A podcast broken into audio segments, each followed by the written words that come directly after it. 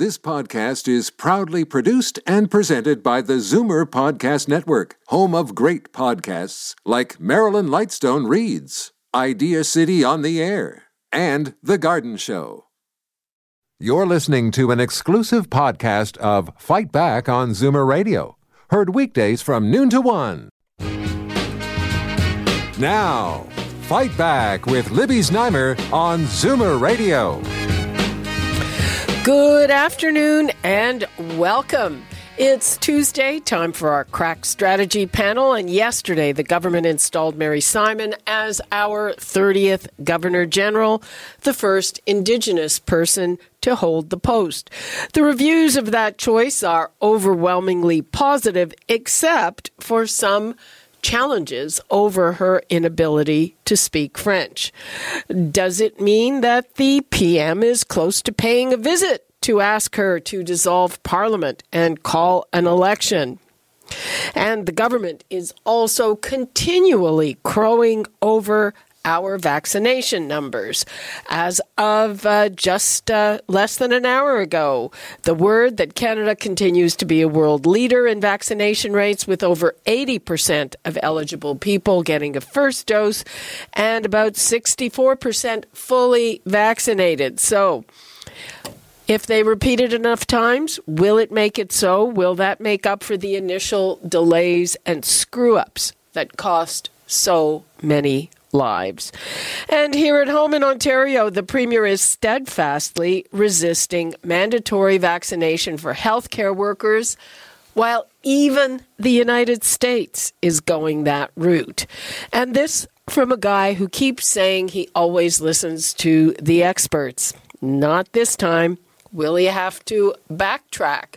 Let's start there. And let me give you the numbers 416 360 0740, toll free 1 866 740 4740.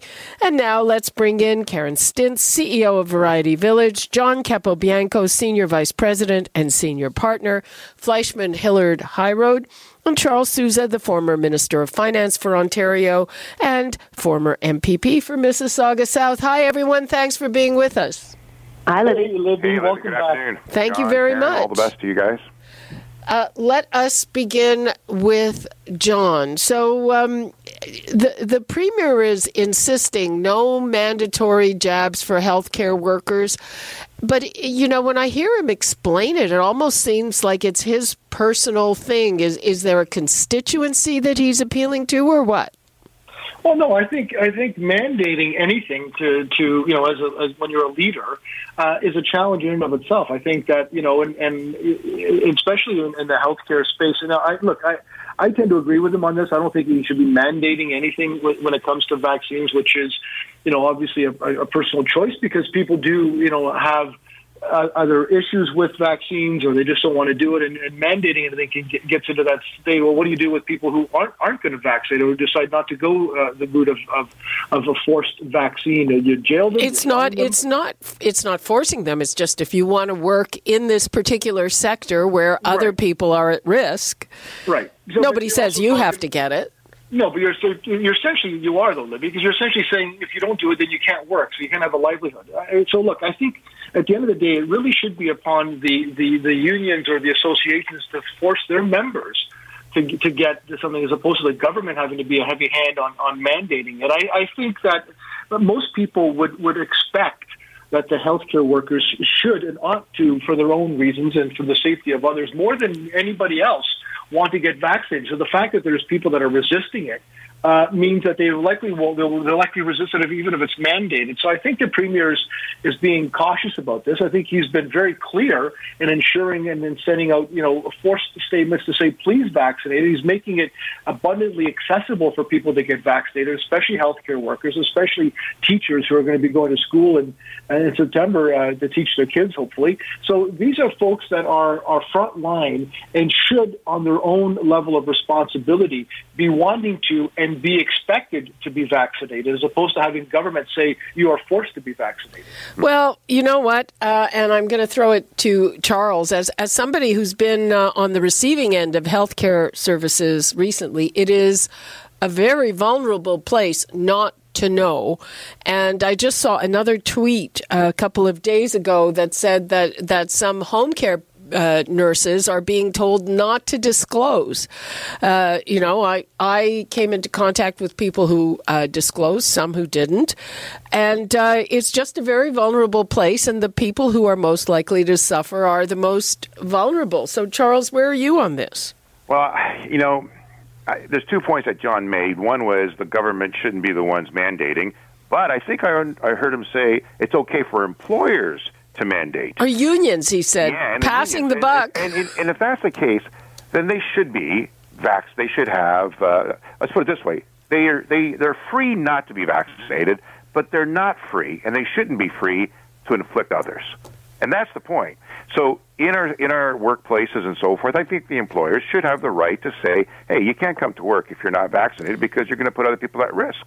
And I think the teachers and the and the frontline staff and those others that are employed by certain agencies of government should have the right to say, no, you have to be vaccinated in order to come to work. Just as we want people coming to our country, we don't want them coming to our country if they're not vaccinated. We should impose restrictions on those flying into Canada to make sure that they're vaccinated, just as other countries are going to ask the same of us.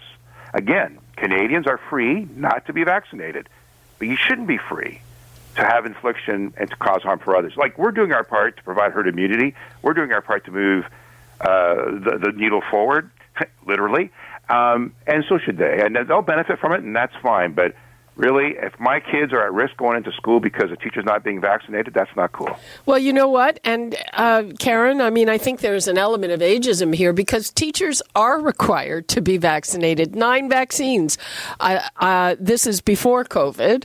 And here are healthcare workers who are dealing with very vulnerable older populations. And we've seen deaths among older people who are vaccinated because the older you are, you have immunosenescence and, and you're not as well protected.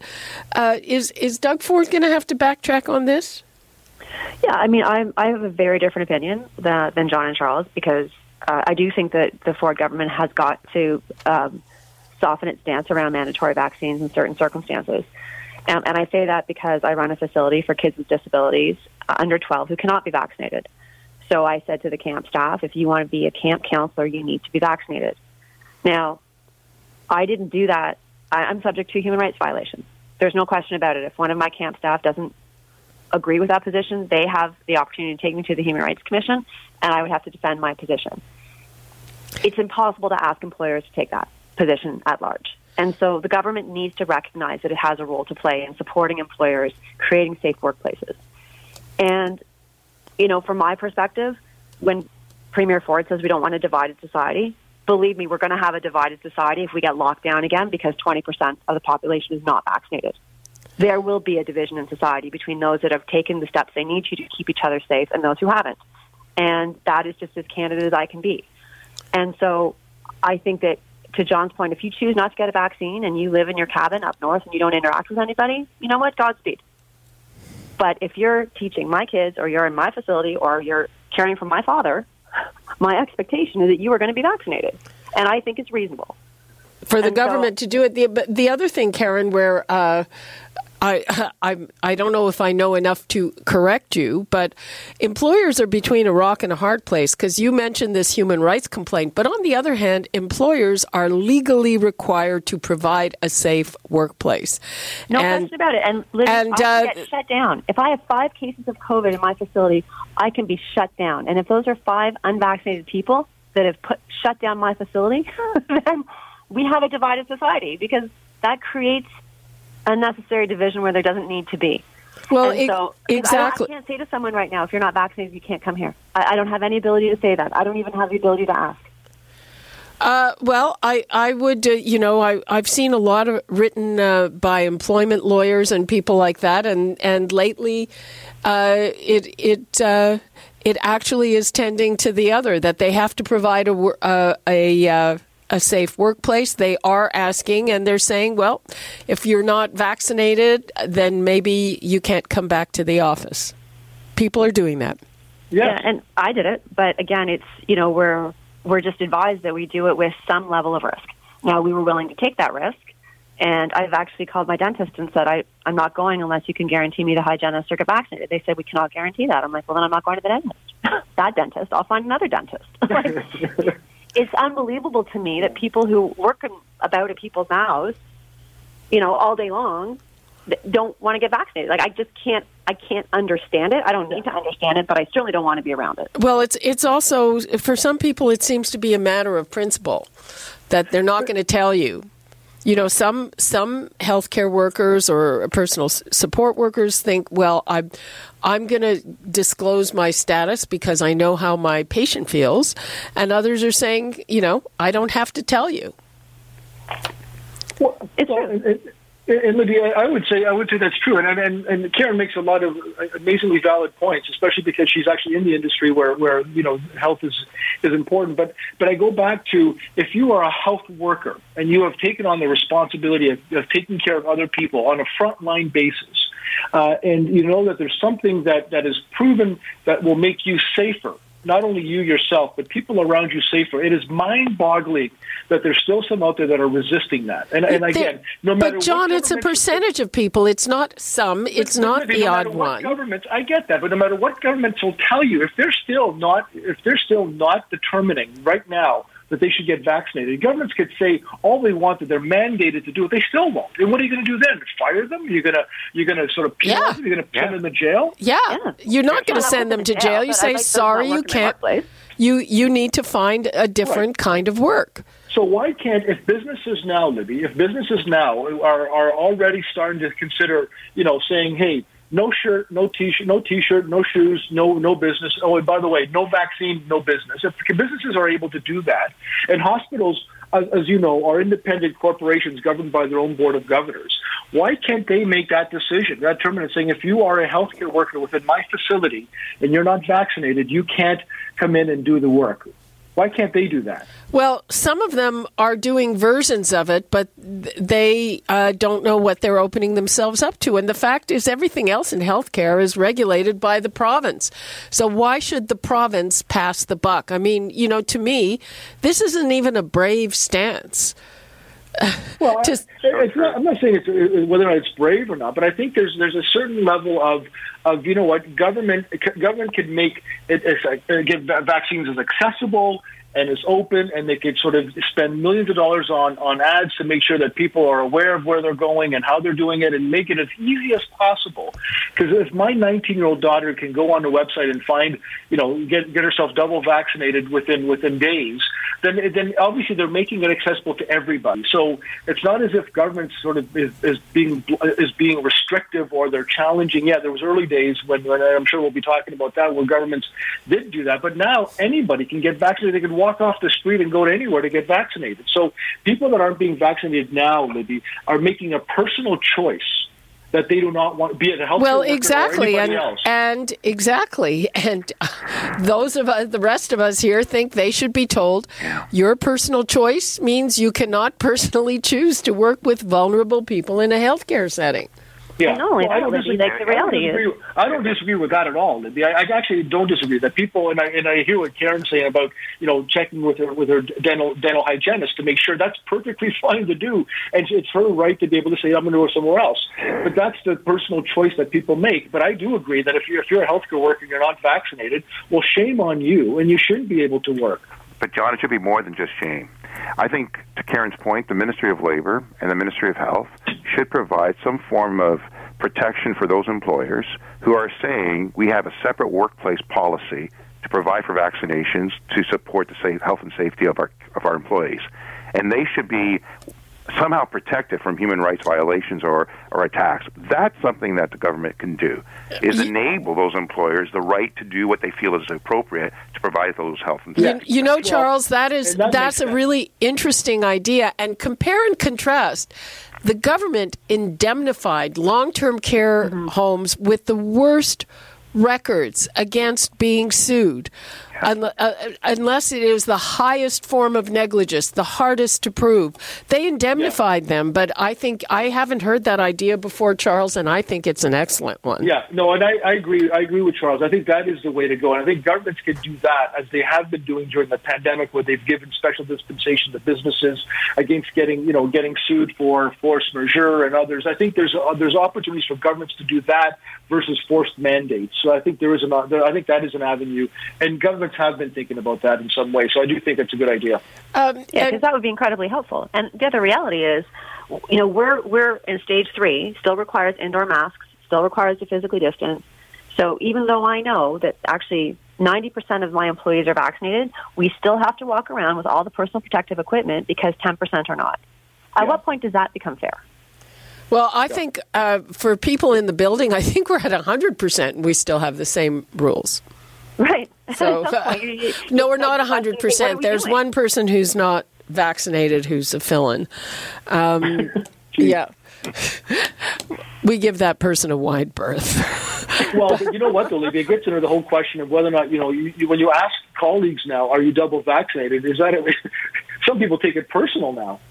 Oh, it, well, it's. I guess it's different. You know, the news department. We were here throughout the whole thing. We know each other really well, and and so first of all. Um, as a person in charge of the department, um, we were giving people time to go get vaccinated, so we know from that point of view. But it it was sort of high fives all around from everyone mm-hmm. when we were eligible. But anyway, um, moving right along, and this is just a final little aspect of this. So, University Health Network announced that unvaccinated employees will have to have a home test negative 48 hours before, um, which seems sensible for people who are unvaccinated. But uh, one of the things that came up with a policy like that was that people who were doing that um, were getting time off.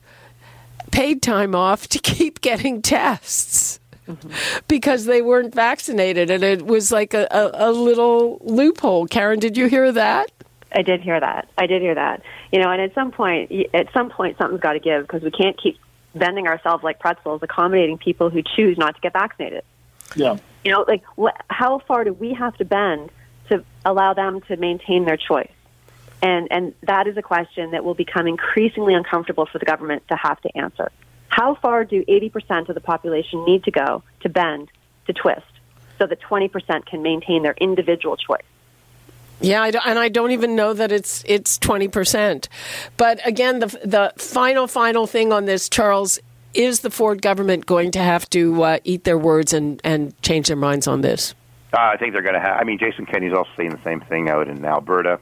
Um, their base seems to want that degree of you know political, less political interference, more freedom. You know, the anti-vaxxers are out in force uh, throughout Canada and the United States, making a lot of noise and providing a lot of misinformation to so wow. many people. Mm-hmm. But that is creating some turmoil within the Conservative Party at times, especially those going to the extreme. He's going to have to do something, even if it means making that provision to provide for employers. Okay, well, Charles, that's a great idea. I hope he was uh, listening. Uh, before we move to the next topic, let's take a call from Sita in Mississauga. Hi, Sita. Sita, are you there? She's lit up in red, but I don't hear her. Sita. Okay, gone. Okay. Uh, what Sita was trying to say was that anybody who works with vulnerable people should have to be vaccinated. Now, mm-hmm. st- still with vaccination, we got the latest crowing about Canada's vaccination rates. So, uh, John, is that going to make up for all the mess ups at the beginning of the rollout when this election is called probably sooner rather than later? you mean within a couple of weeks? yeah, I mean within a couple of weeks. yeah, um, I think I think most. Yeah, I, I would say the answer to that question is yes. I think people will be will be much more mindful of where they are in the moment uh, with respect to how they feel, how the situation is uh, from the pandemic, and, and how things are going going versus you know what happened you know a year or or or longer with respect to the beginning of the pandemic. I think a lot of leaders, government leaders at, all three levels, municipal, provincial, and and, and federal, you know, we're, we're trying to scramble with something that was never you know was not written in a textbook, was not you know there's no playbook or on it, and they were you know fumbling around to try to make the best they can do. Uh, and I think a lot of mistakes were made uh, at all three levels, but certainly I think that the, the, the majority of the mistakes that, that came were based on either mixed messages from health officials and health leaders, uh, not only here in Canada but around around the world, um, and, and some some consternation regarding when we ended up getting our vaccines and how they were distributed at the very early stages, which caused a lot of leaders, even the prime minister, to, to lose a lot of popular support. I do think, though, Libby, that a lot of people will, will say, okay, well, that was then, this is now, and they'll be judged by where they are today. I think the opposition party at the federal level uh, will have to make hay of the fact that, look, we could have been a lot better, a lot sooner if, if the prime minister did you know, get us vaccines earlier on. So I think that would be one of the things that they would sort of want to build a narrative around the prime minister to kind of poke holes at it. But I think most Canadians are, are going to be saying, "Hey, look, you know, things are opening up, things are better," um, and and I think they'll give they'll give a pass to, to their leaders. Uh, Charles, what do you think? I, I don't know what the ballot question is going to be. I really don't. Um, I think people are going to feel more comfortable where they're at now. Certainly, all political parties uh, that are that are in power are trying to take advantage of uh, the recovery and and the and you know the the lessened uh, degree of COVID, but the pandemic still exists. WHO is still concerned about it worldwide, um, but I I don't know. I'm not sure if it's going to be that's going to be the question, or is it going to be around the overexposure and the tired nature that people are having of some of our leaders. And uh, you know, Justin Trudeau uh, is a self promoter, and he is overexposed. That may be an issue, but he's got a great governor general, which we're going to talk about in a moment. He's uh, he's done a good job with regard to the vaccines and getting the recovery underway, but there is a recovery that's necessary. There is an economic uh, issue that we have to deal with.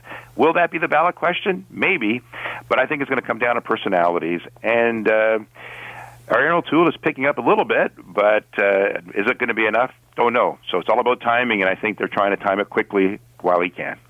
Karen, uh, will everything be forgiven in terms of the rollout? Well, it's an interesting question because, as, as Charles mentioned, it kind of depends where people are at.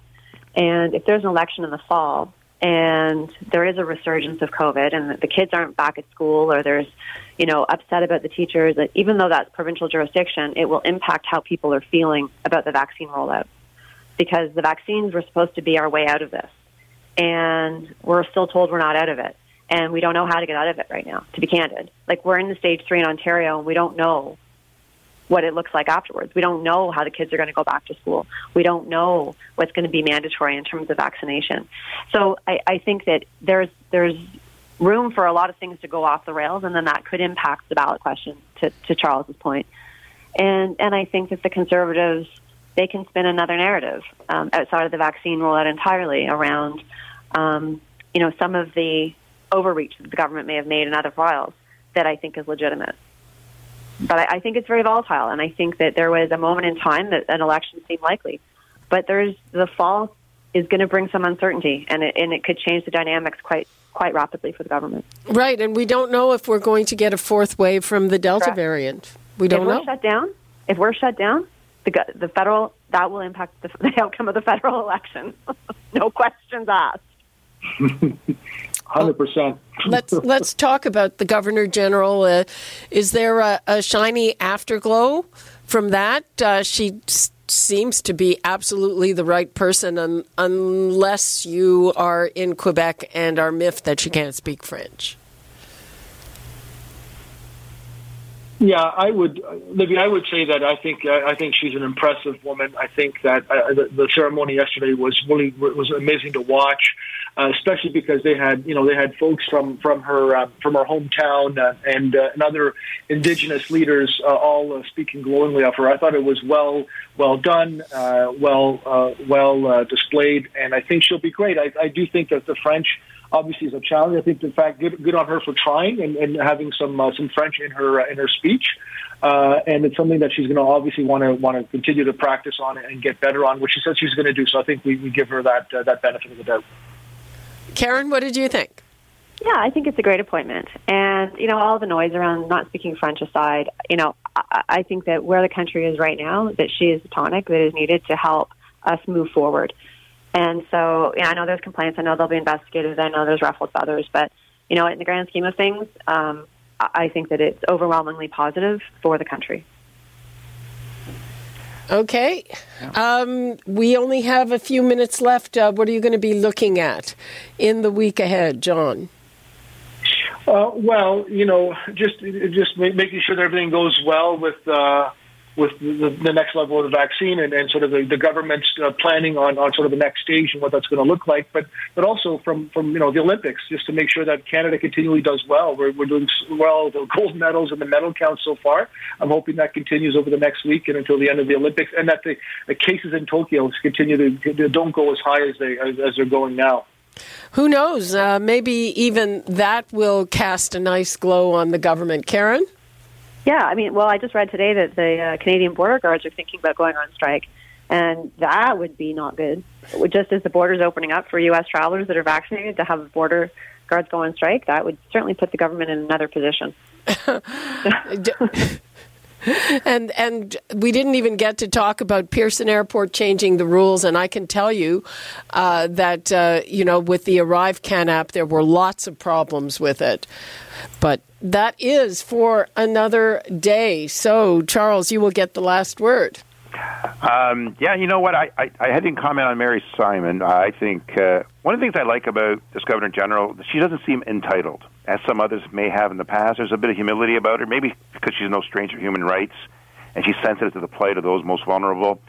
But uh, that strong work ethic, I think, is something that should be common throughout everybody in our country, especially as we move forward to fight this pandemic and try to recover the economy. Let's stick together. And she's a consensus builder, and hopefully that'll translate to others. Not sure that everybody will listen to her, but I'm hoping so. Hear, hear. And, and hear, hear. she's a Zoomer. Hey! She's starting a job, you know, uh, at an age when most people have already been retired for a while. So good for her. I approve of that. That's awesome. Okay, thank you so much, Charles Sousa, John Capobianco, and Karen Stintz. Thanks, guys. Good afternoon, Thanks, Libby. Thanks, everybody. Bye. Talk soon. We are going to take a break. And when we come back, we are going to talk about a big issue that I bet affects all of us, and it is food waste. Do you waste a lot of food? Have you wasted more food during the pandemic? I can tell you that I have, not for lack of trying. Uh, but overall, it's a huge problem. There's a new app that can help you solve the problem and save some money while you're at it. But I want to hear from you on what the situation is when we come back. You're listening to an exclusive podcast of Fight Back on Zoomer Radio, heard weekdays from noon to one. Fight Back with Libby Znaimer on Zoomer Radio. Welcome back. It is a huge problem that I believe has become worse during the pandemic. I'm talking about food waste. Did you know that in Toronto alone, single family households dispose of as much as 441 pounds each year? And that more than 50% of the food produced in Canada is wasted, and that's equivalent to what? 273 CN towers? So, a lot of this happens at the corporate level. Fruit and vegetables, which are deemed too irregular or too, believe it or not, ugly to be sold, are wasted. At the individual level, how much becomes a science experiment in your fridge? Personally, even though I hate wasting food and I'm very clever with leftovers, if I say so myself. I waste more since cutting back on the number of shopping trips because of the pandemic. And how about you? How are you doing? What do you do? The numbers to call 416 360 0740, toll free 1 866 740 And now there is something else you can do. There's an app for that. Sam Kashani is the country, the Canada country manager at Too Good to Go, which allows consumers to purchase leftover foods from participating food stores at a discounted price. And he is joining me along with Dr. Sylvain Charlebois, Senior Director of the Agri-Food Analytics Lab at Dalhousie University, and Dr. Paul Uys, Director of Director External of the Ontario Agricultural College at Guelph University. Hello and, and welcome, and thanks for being with us. Thanks, Libby. Great to be back. Okay. Let us Thanks, be- let us begin with Sam, who is the the country manager at Too Good to Go. So tell us how the app works. Thanks, Libby, for having me. Um, yeah, the app connects consumers with stores that have surplus food left over at the end of the day. So, as a consumer, you can essentially download the app through the Google Play Store or the Apple App Store, look at your geographic area, and essentially pick a store close to you and go in at a defined pickup window and pick up what we call a surprise bag. And a surprise bag essentially consists of surplus food that they have left over at the end of the day. Um, and instead of throwing that out, consumers can essentially pick it up for a discounted rate, as you mentioned. And why we're super inspired about bringing this platform to Canada is that it's a win-win-win. Okay, but stores. Let me ask you: Is it is it fresh food? Is it prepared food? Because uh, you know the if if somebody is selling fruits and vegetables, for instance, uh, you know they don't throw it out at the end of the day. Yeah, it's primarily fresh foods. It's baked goods. It's food that they essentially wouldn't. It's fit for consumption that day, but ne- isn't necessarily fit for consumption if you you know pass a week or pass a handful a day. So consumers can essentially pick that up and consume um, in the same day, or essentially free. So it's primarily fresh food and food that's fit for consumption. Okay, uh, Dr. Charlebois. So, uh, how much of the problem of food waste is actually related to that, to something uh, that might be thrown out from a store? Well, first of all, I just want to say hi to my good friend Paul Uys, uh, who's on the line right now. I actually didn't know he was invited, but that's uh, he's a great invitee for sure.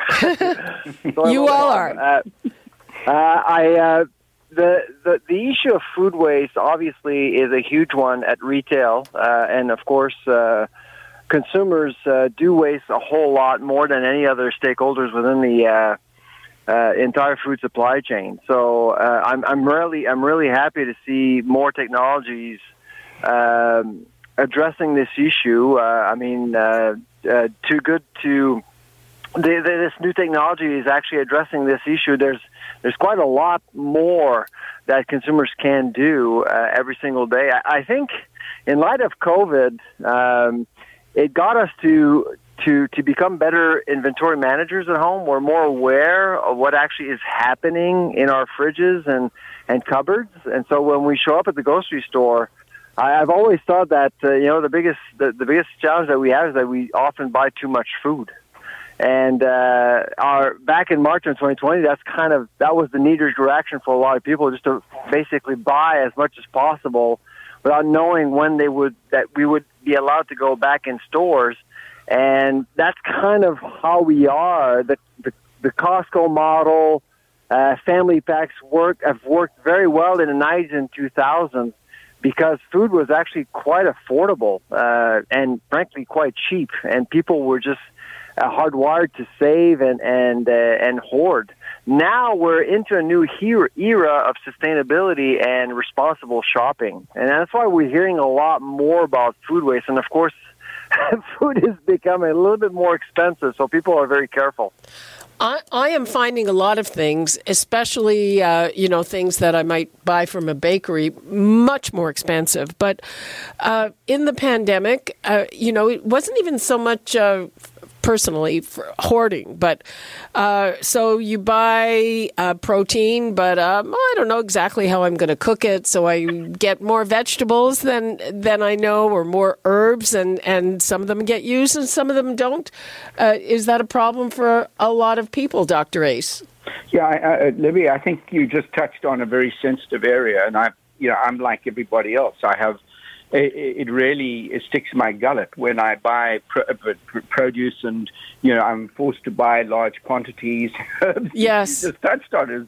It's always I would love there to be a better solution, um, because the stuff comes in, in large quantities. And, you know, you talk about coming out of the supermarket, of course, they themselves have their own waste. Uh, it's also how do they treat, uh, you know, and I come from the supermarket business.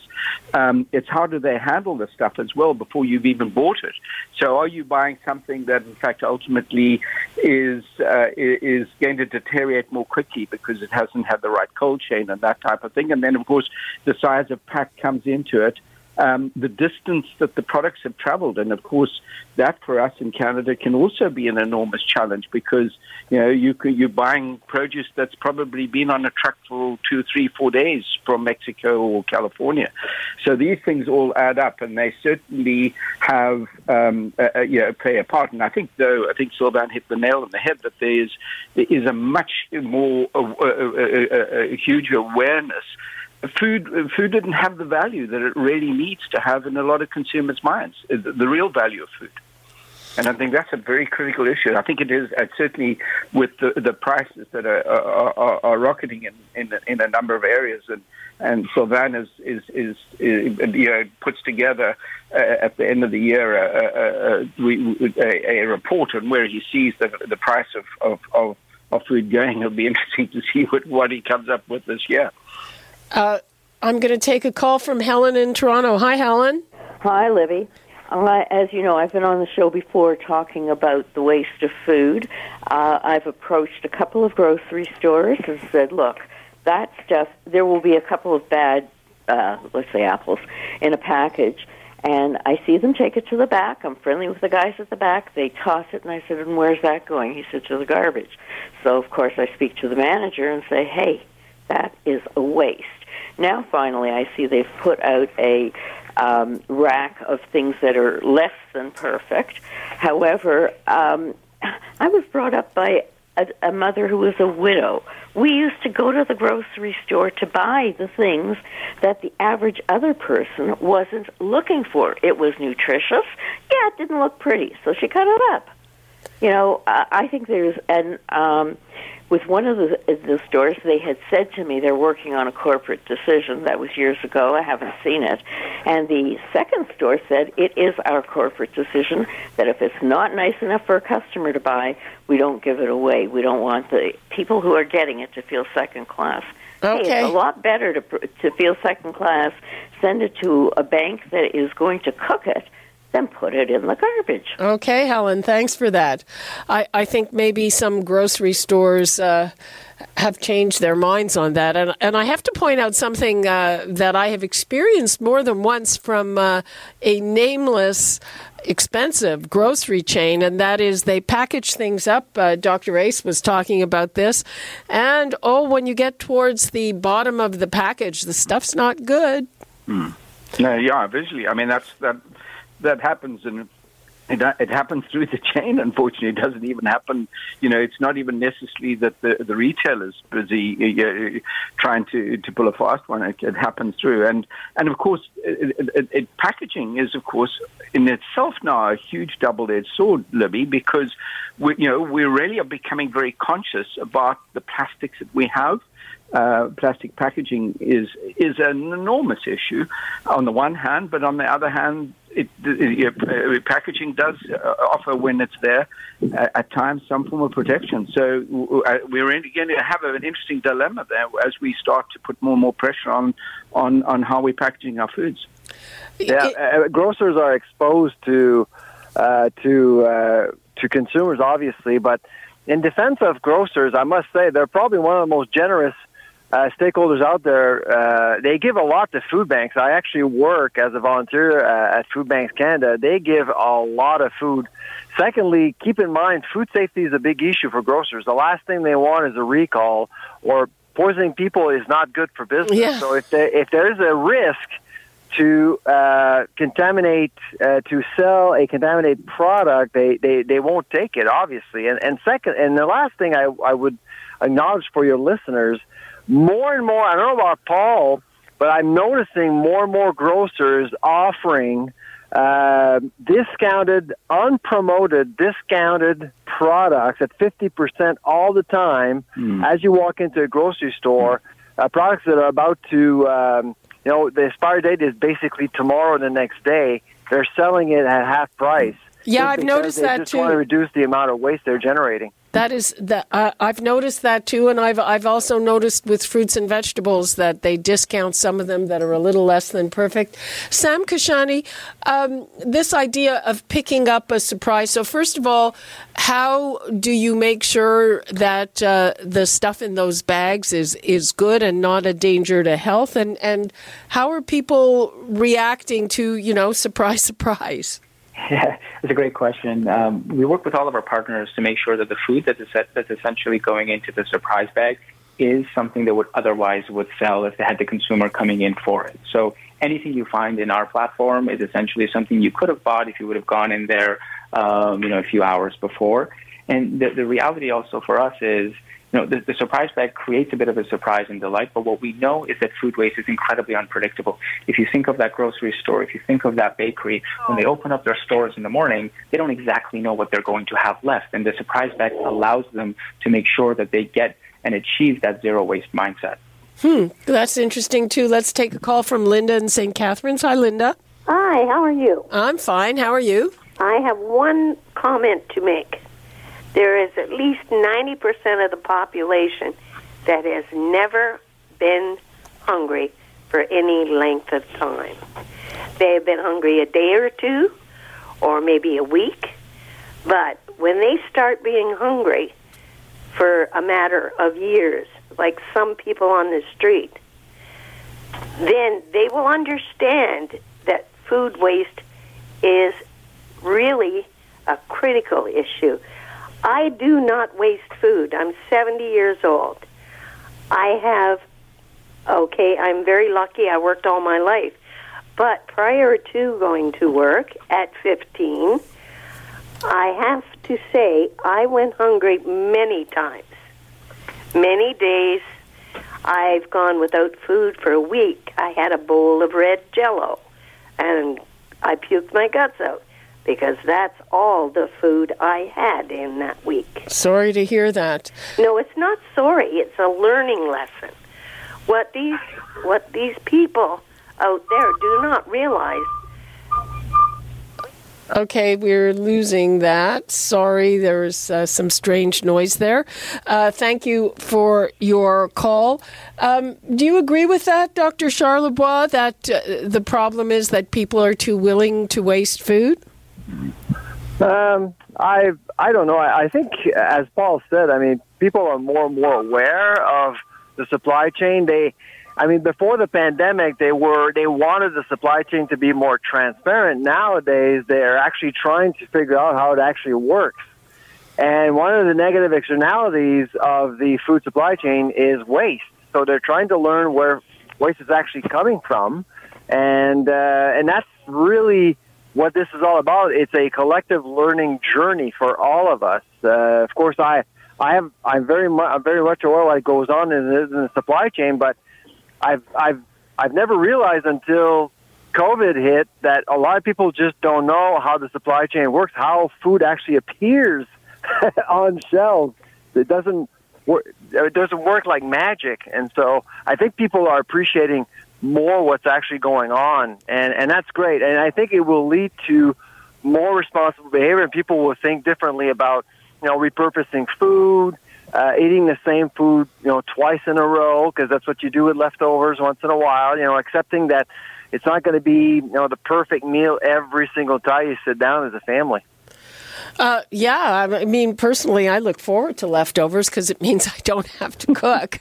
Um, sometimes food is actually better as the, a leftover. it depends. It depends what it is, and there are certain exactly. things th- that I don't cook because the, the, the cooking method doesn't give good leftovers. I mean, I, one of this is total digression, but one of the the hot trends of the pandemic has been what they call sheet pan cooking everything you cook on a sheet pan in the oven, but when you reheat that, it's not so good. So I don't do those.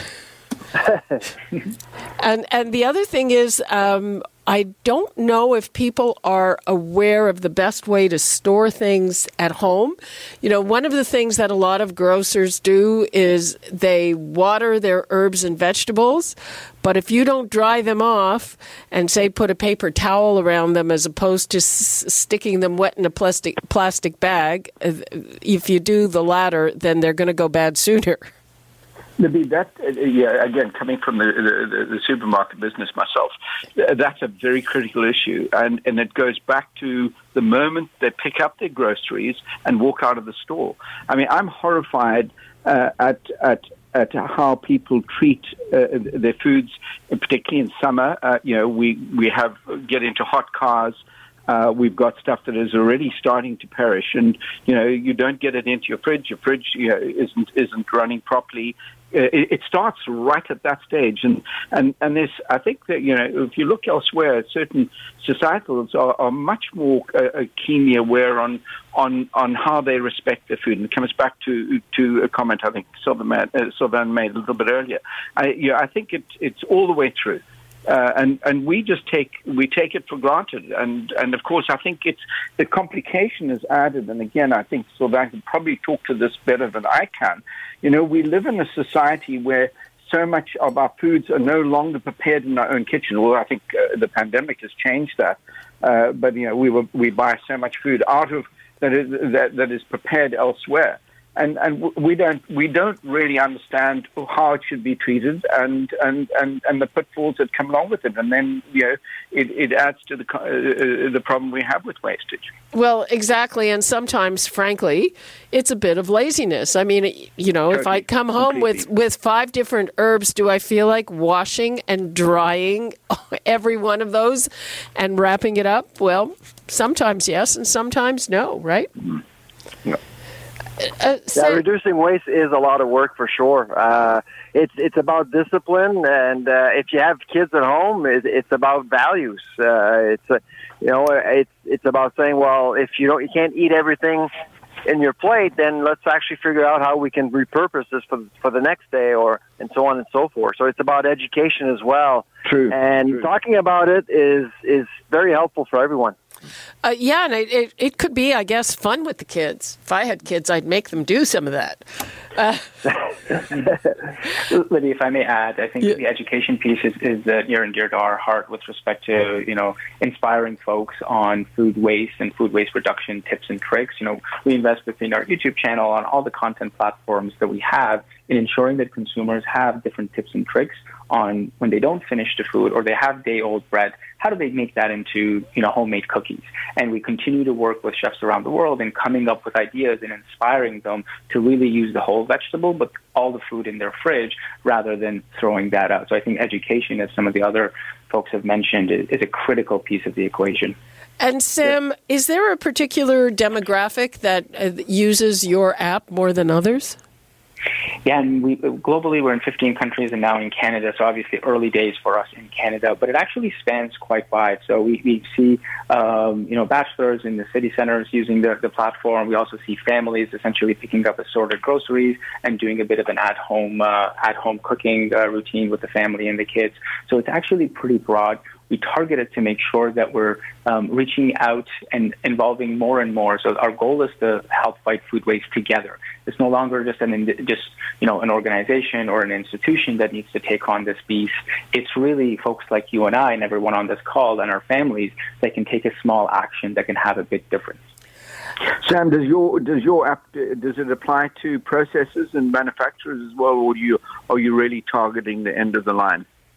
Yeah, I think in our more established markets in Europe, we have really strong partnerships with some of the biggest consumer packaged goods companies in the world in really helping facilitate that. Early days for us in Canada, we're um, about a week and a, about a week in from our launch, so our, we're focused on the end of the line um, right now, but continuing to build and build those relationships in Canada and make sure that we're supporting our manufacturing partners as well.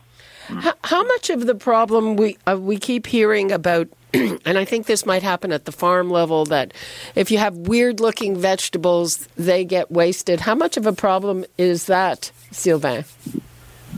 Well, I mean, uh, what we've seen over the years uh, are attempts uh, to reduce waste.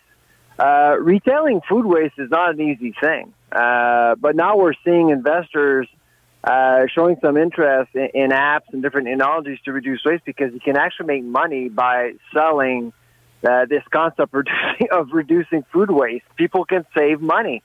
Uh, people see value in food, so they can they can see how they can save money, and so that's why more and more there's more interest in in, in food waste. The economics of food waste are making more and more sense. Uh, but at the retail level, I must say, is some grocers have actually tried different things. You know, we've seen the ugly uh, mm-hmm. campaign, the ugly fruits and vegetable campaign, and uh, those campaigns have had mixed results just because of the culture that we have in North America. If you go to Europe, you want that perfect tomato, you got to show up at nine o'clock in the morning. At five in the afternoon, tough luck. Uh, the only thing there are left are ugly tomatoes.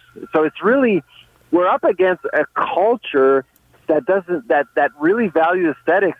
Uh, but more and more, what I'm seeing at retail level are grocers trying to um, to educate the public that, that Mother Nature is not perfect. And people are gardening more, by the way. 21% of Canadians have actually gardened for the first time in the last 18 months. People are fully aware that Mother Nature is absolutely not perfect. Let's take a call from Jan in Guelph. Hi, Jan. I'll be quick.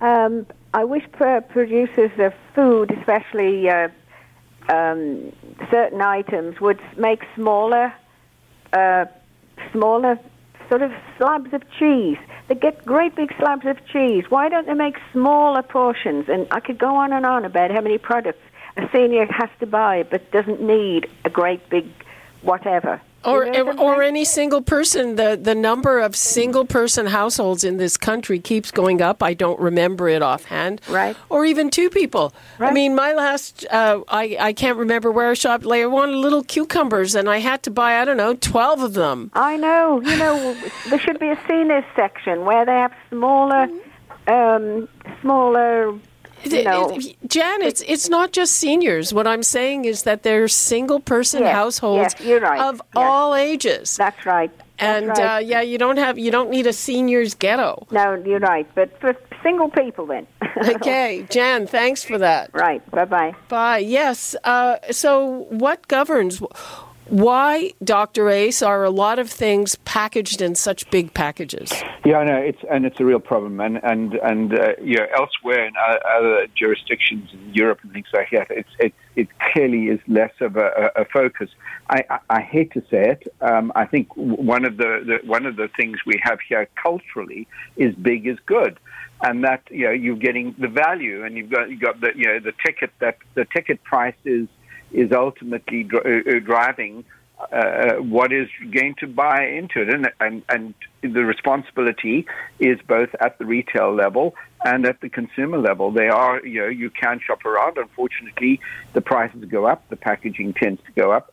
Uh, in terms of smaller uh, smaller packs, but yeah, it, I, I agree. It is it's a real challenge, and you know even when you have in the supermarket, and I talk from from personal experience from the coming from that industry, you will find that the smaller packs on the supermarket shelves are the are, are by far the, the, the slowest sellers. Um, and it's all about you know, the price perception and the value, and it comes back to how, how how we have real value perception of our food. Yeah, and that's interesting. And sometimes when they put something on special, if it's two for five bucks, one is going to be two ninety nine. But I know that when I yeah. shop, I think, can we eat two of those before they go bad? We're running out of time. Sylvain Charlebois, what would you like to leave us with? Well, it's funny because we were talking about, you know, big packages. While a lot of people are complaining about shrinkflation, you know, you basically seeing shrinking packages, you're getting less for your money. Essentially, they're not playing on the price, they're playing on the yeah. quantity. The next time you want to complain about shrinkflation, think about food waste. Uh, Janet just basically made made it clear. I mean, basically, if shrinkflation exists, it's because while there are costs related to producing food, but at the end of the day, you might actually be wasting less food because you're yes. buying less at the exactly. end of the day. Exactly. Yes. Yes. He's, uh, Sylvain's 100% right. And I'm going to give the last word to Sam Kashani. Sam, how do people get your app? Um, our app's available at the Google Play Store and the Apple App Store. Empower Canadians to take one single action, whether it's rescuing a meal through our app, but also reducing food waste at home. And that's really the, the, the task at hand and empower Canadians to take action. Okay, and it's called Too Good to Go. Yep. All right. That's all the time we have. Thank you so much, Sam Kashani, Dr. Paul Uys, and uh, Dr. Sylvain Charlebois. Thank Thanks, you. Libby. Bye bye. being with Bye. you. Thanks. Bye. That's all the time we have for today. You're listening to an exclusive podcast of Fight Back on Zoomer Radio, heard weekdays from noon to one. You're listening to an exclusive podcast of Fight Back on Zoomer Radio, heard weekdays from noon to one. This podcast is proudly produced and presented by the Zoomer Podcast Network, home of great podcasts like Marilyn Lightstone Reads, Idea City on the Air, and The Garden Show.